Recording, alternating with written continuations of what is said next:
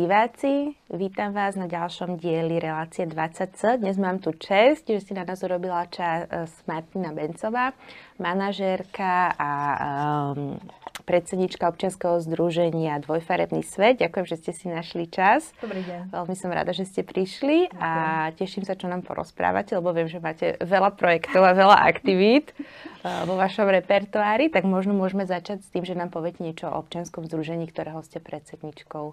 Dvojfarebný svet vznikol v roku 2006. Nebudem zaťažovať históriou, ale vzniklo to ako moja reakcia na jeden projekt, ktorý som videla ako novinárka. Som bola navštíviť Kambodžu a bol tam projekt House of Family Vysokej školy svätej Alžbety. Bol to detský domov pre HIV pozitívne siroty, ktorý som prišla navštíviť a zostala som v šoku, lebo som čakala, že uvidím nejaké umierajúce deti. A keď teda majú HIV, tak by mali umierať. A tam behali nejaké decká po dvore, tak som sa pýtala lekára, ktorý bol na tom projekte, ktorý sa neskôr stal mojim manželom, že kde sú teda tie choré deti? A on povedal, že tu. A vtedy som pochopila, že naozaj za pár dolárov sa dá zachrániť ľudský život, čo na Slovensku nie je úplne možné. Mm-hmm. Vieme, koľko stojí zdravotná starostlivosť a aké teda sú s ňou problémy a vždy chceme nejaké nedostupné lieky a žiadame si výnimku od poisťovní a tam umierajú pre pár dolárov, ktoré nemajú ľudia. Takže povedala som si, že skúsim si založiť občianske združenie. Možno sa mi podarí vyzbierať nejaké peniaze, aby som vedela týmto deťom v Kambodži pomôcť. Takže občianske združenie Dvojfarebný svet vzniklo kvôli Kambodži. Uh-huh. Ale teda už ste sa asi, predpokladám, posunuli aj ďalej, lebo viem, že máte mnohé projekty. Jedným z nich je napríklad škola pre matky s deťmi. Porozprávajte nám trošku o nej. Áno, jeden kontinent mi úplne nestačil, ako šťastiu. Teda jednak mám cestovateľskú dušu a aj chromozóm. A jednak bola som aj v iných krajinách, ktoré ma zase oslovili niečím iným. Mm-hmm. Tá Kambodža je projekt, ktorý stále zostal mojou srdcovkou a stále tam aj my máme aktívnu účasť ako Dvojfarebný svet. Podporujeme napríklad vysokoškolské štúdium HIV pozitívnych detí. No ale potom som si povedala, že ak mám niečo urobiť v Kenii, tak to skúsim orientovať nie na deti, ale na ľudí, ktorí dokážu ten detský osud úplne najlepšie ovplyvniť. A zamyslela som si, kto to je. Sú to neziskové organizácie, alebo nejaké firmy, alebo školstvo, alebo kto vlastne dokáže ten život detí ovplyvniť. A uvedomila som si, že jediný človek, ktorý to dokáže ovplyvniť, je mama toho dieťaťa, respektíve rodičia. A keďže sme sa pohybovali v komunite, kde žilo veľmi veľa slobodných matiek s deťmi, tak to naozaj bolo na tej mame. A my sme si povedali, že skúsime to inak. Nebudeme tie deti krmiť, nebudeme ich posielať do školy a im platiť zdravotnú starostlivosť, ale skúsime ich mamu postaviť na nohy, zabezpečiť jej vzdelanie, zabezpečiť jej pravidelný príjem a ona sa o tie deti postará. Bol to v podstate taký pre mňa ako keby nový nápad, trošičku aj sociálny experiment. Vôbec som nevedela, či to bude fungovať. A teda prekvapivo fungovalo. Je to úplne iný prístup, lebo väčšinou je tá pomoc viac menej pasívna. Ako na to reagovali? Lebo asi aj teda možno je to niečo iné aj pre nich, predpokladám. Mami, ako reagovali? Áno. No to bol môj dosť veľký šok, lebo ja som prišla s týmto nápadom, napísala som projekt, samozrejme nemala som na to žiadne financie, tak som musela požiadať slovenskú vládu, alebo teda respektíve Slovenskú agentúru pre medzinárodnú rozvojovú spoluprácu, ktorá prefinancováva takéto projekty v prípade, že vyhráte grant o financie. A všetci ma varovali, že to je blbosť, že to nebude fungovať, že v Kenii takéto projekty nefungujú, že ja postavím školu a tie ženy tam prídu a o 3 dní príde už len 70% z nich a tak ďalej, a že ju vlastne nevychodia tú školu, lebo trvá rok, je to pre nich dlho, oni sa musia starať o deti. A mala som tam jednu projektovú koordinátorku Ivetu, ktorá mi mala posielať výkazy o dochádzke. A posielala im mesačné výkazy o dochádzke týchto žien a vždy tam bola 100% účasť. Tak som zdvihla telefón, že počúvaj Iveta, toto nám nikto neuverí, že ty tam dopisuješ tie ženy, alebo čo? A že nie, oni tam naozaj chodia. Oni boli tak motivované. Jednak tým, že vedeli, že prvýkrát v živote dostali šancu niečo zmeniť. Potom to bolo aj tým, že mali vlastne možnosť získať aj finančnú odmenu za dobré výsledky, akési štipendium, a ktoré každý mesiac 5 najlepších študentiek po mesačných skúškach získalo. Bolo to nejakých pre nás možno blbých 20 eur. Ale pre ne to bolo veľmi veľa peňazí a bola som veľmi prekvapená, že čo oni s tými peniazmi urobili. Ja som čakala, že ich prejedia, alebo si kúpia nejaké oblečenie, alebo niečo také. Oni z tých peňazí zaplatili deťom školu, aby mohli neprerušene chodiť do školy. A to už bol taký dobrý signál, také nejaké zdravosti, že toto by mohlo fungovať. No a nakoniec vlastne po roku, keď skončili to štúdium, dostali certifikát, dostali od nás ešte taký, že štartovací balíček, čiže kaderníčky, dostali fény, nejaké umývadielka a tak ďalej. Krajčírky dostali taký ten šlapací, singerkový, šiací stroj, látky, nite. A odišli aj s touto výbavou a v podstate sme ich pustili do sveta. Pripravené. Mysleli sme si, že pripravené. Ale? Ale mýlili sme sa. Niektoré z nich sa aj vďaka tomuto neskutočne uchytili. Buď sa zamestnali, alebo si založili nejaký malý podnik. Dokonca boli aj spolužiačky, ktoré sa dali dokopy 3 alebo 4 a založili si mikropodnik. Ale potom bol zvyšok takých, ktoré sa ako keby nepohli z miesta napriek tomu. Stále nejako prešívali, zašívali, ale nevedeli. Nestačilo to na to, aby ja som bola úplne spokojná, tak sme si povedali, že dobre, tak my sme im dali vzdelanie, dali sme im pracovný nástroj a nie úplne to stačí. Tak o 2 roky neskôr sme ten projekt rozšírili a povedali sme si, že nejdeme ich učiť len naučiť sa šiť, ale naučiť sa s tým aj uživiť. A preto sme rozšírili ten projekt o podnikateľské zručnosti. Trošku sme skrátili to praktické štúdium a pridali sme ešte 2 mesiace podnikateľských zručností. Takže oni sa 4 mesiace učili, ako podnikať. A mali veľmi dobrých tutorov, ktorí im v konečnom dôsledku boli to Keňania z prostredia podnikania, ktorí im nakoniec aj pomohli vymyslieť biznisplán. A to už fungovalo o mnoho lepšie, že jednoducho tie ženy už vedeli, čo chcú, kde to chcú robiť, kde je to hlúposť robiť. A toto už dopadlo o mnoho lepšie. Tá zmena v tom živote tých žien a ich detí bola o mnoho výraznejšia. Tak takto som sa na to ešte nepozerala a ja by som to možno aj v našich školách zaviedla tú poslednú časť. Tá je veľmi dôležitá. Učíme sa samozrejme aj my, hej, že ako to robiť čo najlepšie. Tak tá znalosť, keď ju nevieme posúvať, tak v podstate nemá taký osoch. Veľmi zaujímavé, inak toto ma veľmi možno aj inšpirovalo, by som povedala. Ďakujem. A ešte by som sa spýtala možno na ďalší projekt, lebo ten je tiež v Keni. Je to v podstate projekt nemocnice, ale teda vy ste ju nevystávali, pokiaľ viem teda správne, tak nám povedzte, že ako ste sa k nej dostali a ako to začalo. Doteraz si pamätám na ten telefonát.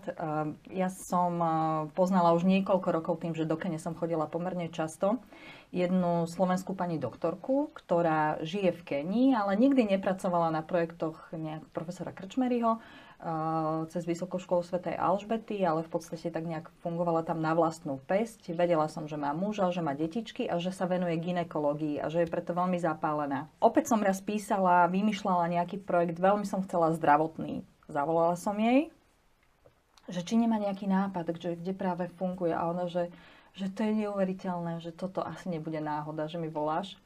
Že práve som v Tikite, tak mi najprv musela geograficky objasniť, lebo nič mi to nehovorilo. Je to taká malá dedinka v provincii West Pokot, a úplne tak na severe, skoro až ako keby pri Sudáne a pri Ugande, v úplne nerozvinutej oblasti, kde nie sú asfaltové cesty, kde nie je elektrina, kde nie je voda, kde nie je nič, je to bush, je to naozaj, že bush. A že ona tam prišla do nejakej nemocnice, ktorá sa tak pomalinky rozbieha, vstáva z popola, ktorú postavil jeden britský lekár, David Roden sa volal. A v momente, keď ju postavil, tak žiaľ umrel pri autonehode. A tie budovy tam stáli 19 rokov. A ľudia okolo nich chodili. Často boli tí ľudia na umretie, ale nemali ich tam kto ošetriť. A Katarína tam prišla aj so sestrami reholnými, ktoré to prevzali, tie budovy, a začali to ako keby trošičku revitalizovať. Ale to znamenalo, že tam dali jeden mikroskop, že tam urobili nejaké také základné vybavenie, solárne panely a tak ďalej, a trošičku zásobili tú lekáreň. Takže už tam niečo bolo v tom čase, keď som tam zavolala. No a my sme sa rozhodli, že skúsime tú kliniku postaviť na nohy a sfunkčniť ju a zdostupniť ju pre ľudí, ktorí ju tak potrebovali. Tak to musel byť veľký projekt, predpokladám. To bol. Pre dve dámy. A veľmi vymodlený. Nie je to len o dvoch dámach, nie je to len o Kataríne a o mne. Veľmi, veľmi osvietená spolupracovníčka je reholná sestra Klementína, ktorá je z kmeňa Pokot. Je to kmeň žijúci v tej oblasti takým nomádským, takým dosť primitívnym spôsobom života, nie veľmi rozvinutým. A ona sa ako keby vypýtala od rehole, že tam chce pôsobiť, že ona je Pokotka, ona chce žiť medzi Pokotmi, a ona to tam naozaj robila na kolene.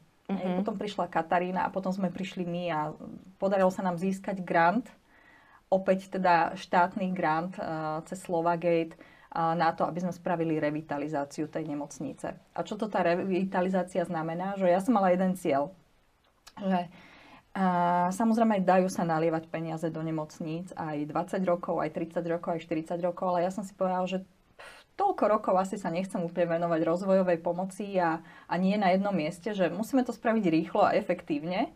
A to pre mňa znamenalo, že musíme tú nemocnicu, ktorá v tom čase nemala ešte pozíciu nemocnice v keňskom zdravotnom systéme, a bolo to len dispenzári, čo je v podstate niečo ešte menej ako poliklinika, čo nie je otvorená ani 24 hodín denne a nemá stálu nejakú zdravotníckú službu. A my sme si povedali, že spravíme z toho zdravotné centrum, čo je o úroveň vyššie v keňskom zdravotnom systéme, a zdravotné centrum dokáže mať zmluvu s poisťovňou. Dispenzári nie. A keď máte zmluvu s poisťovňou, tak vám plynú za každého pacienta nejaké poplatky. Nie je to veľa, ale už to je niečo, hej? Už tie peniaze nemusíte pýtať od toho pacienta. A tým pádom viete tým najchudobnejším naozaj sprostredkovať zdravotnú starostlivosť v podstate skoro akú potrebujú a bezplatne. Hej, že dovtedy to bolo platené zo strany pacientov, kým sme do toho nevstúpili. No a toto sa nám podarilo v priebehu pár mesiacov dosiahnuť, takže naše zariadenie už je oficiálne zdravotným zariadením. A teraz sme veľmi krátko pred podpisom zmluvy so zdravotnou poisťovňou. Takže my sme v podstate nie veľmi veľkou investíciou urobili veľmi veľa. No a okrem toho sme tam samozrejme porobili dosť veľké zmeny a rozbehli sme tam pôrody a zdravotnú starostlivosť, a teda hlavne bezpečné pôrody. Ako to je s miestnymi? Zapojili sa? A tú nemocnicu stavali ženy. Lebo v kmeni Pokot ženy stavajú domy a všetky budovy, muži nie. Takže povedali sme si, že keď to teda tak postavili a vysekávali tam tie akácie a neviem čo, aby, tak si zaslúžia hlavne oni dostávať tú zdravotnú starostlivosť. Tak sme to zamerali na matku a dieťa. Samozrejme ošetrujeme každého a robíme tam aj iné výkony, ale našim cieľom bolo teda hlavne tie pôrody. No a v podstate tým, že neustále sa treba starať o pozemok, o stromčeky, čo sme tam vysadili, tak naozaj veľmi často tie miestne ženy prichádzajú a pomáhajú. A takisto do rekonštrukčných prác neobjednali sme si stavebnú firmu z Nairobi za veľké peniaze, ktorá by nám tam robila rekonštrukciu. No proste po kúskoch to robili miestni muži. Takže naozaj veľmi dôležité, aby tá miestna komunita bola zainkludovaná do vášho projektu. Potom si ho vážia a potom si to strážia. Možno aj na dôvere to. Určite áno. Určite áno. A zároveň rozvíjame ich zručnosti. Že tí chlapi, ktorí nám prišli vyrábať tehly, to v živote nerobili. Lebo hovorím, že domy stávajú len ženy a to tiež nie stehal. Takže tiež si myslím, že sa veľa naučili a učia stále. Postupne, ako to rozvíjame. No, oba tieto projekty znejú pomerne veľkolepo, keď sa bavíme o výsledkoch, ale určite tam boli aj nejaké investície, Ako ste sa dostali k tomu? Kde ste si mohli dovoliť čerpať na tieto projekty? Lebo predpokladám, že nie je to úplne lacná záležitosť. Nie je to lacná záležitosť. Existuje systém pomoci oficiálnej slovenskej rozvojovej, ktorý sa poskytuje cez značku SlovakAid. Sú to v podstate financie zo štátneho rozpočtu, ktorý my ako krajina každý rok musíme zo štátneho rozpočtu vyčleniť nejakú čiastku na oficiálnu rozvojovú pomoc. No a my ako neziskové organizácie, keď je vyhlásená výzva, tak sa uchádzame o granty, vyhráme, tešíme sa, nevyhráme, netešíme sa, skúsime o rok. A takýmto spôsobom sa nám podarilo získať financie v podstate počas 8 rokov aj na ten projekt pre mami, pre krajčírky a kaderníčky a teraz aj na nemocnicu. A ešte máme takú čerešničku na torte, že tento rok sme rozbehli projekt aj záchrannej služby v Tikite. Viete si to predstaviť, tí ľudia z toho kmeňa, ktorí chodia s oštepom v ruke a v tradičnom oblečení, teraz prvýkrát v živote videli sanitku, keď sme tam doviezli. To bolo radosti a oslav a veľmi sa z toho tešia, lebo to sú ľudia, ktorí umierali po ceste do nemocnice. Asi to nemajú blízko, nejako tu. No, včera napríklad sme doviezli sanitkou mladé dievča, 16-ročné, ktoré rodilo, malo komplikovaný pôrod. A zavolala nám miestna babica, vedela, že už máme sanitku a povedala, že ona jej teda pomoc nevie, že to dievča umre, alebo teda, aby sme ju skúsili previesť do nemocnice. Tak sme mali hneď aj prvý výjazd sanitky. Je možné, že to dievča by umrelo. A aj dieťatko bolo treba mu trošku pomôcť, trošku ho zresuscitovať potom, ako sa narodilo. A našťastie obidvaja sú v poriadku, takže dobre to dopadlo. Tak to bol náš prvý výjazd. Tak to som rada. Tak ja vám prajem ešte viaceré sanitky a rozširovanie, lebo vidím, že priestor tam je a miestni to evidentne vedia oceniť a získavajú si dôveru. Tak držím palce s týmto projektom. Ďakujem. No, mohli by sme sa posunúť ďalej, lebo viem, že máte ešte jeden projekt, to je adopcia na blízko. Môžete nám možno niečo k tomu povedať? Myslím si, že tento typ projektu Slováci veľmi dobre poznajú.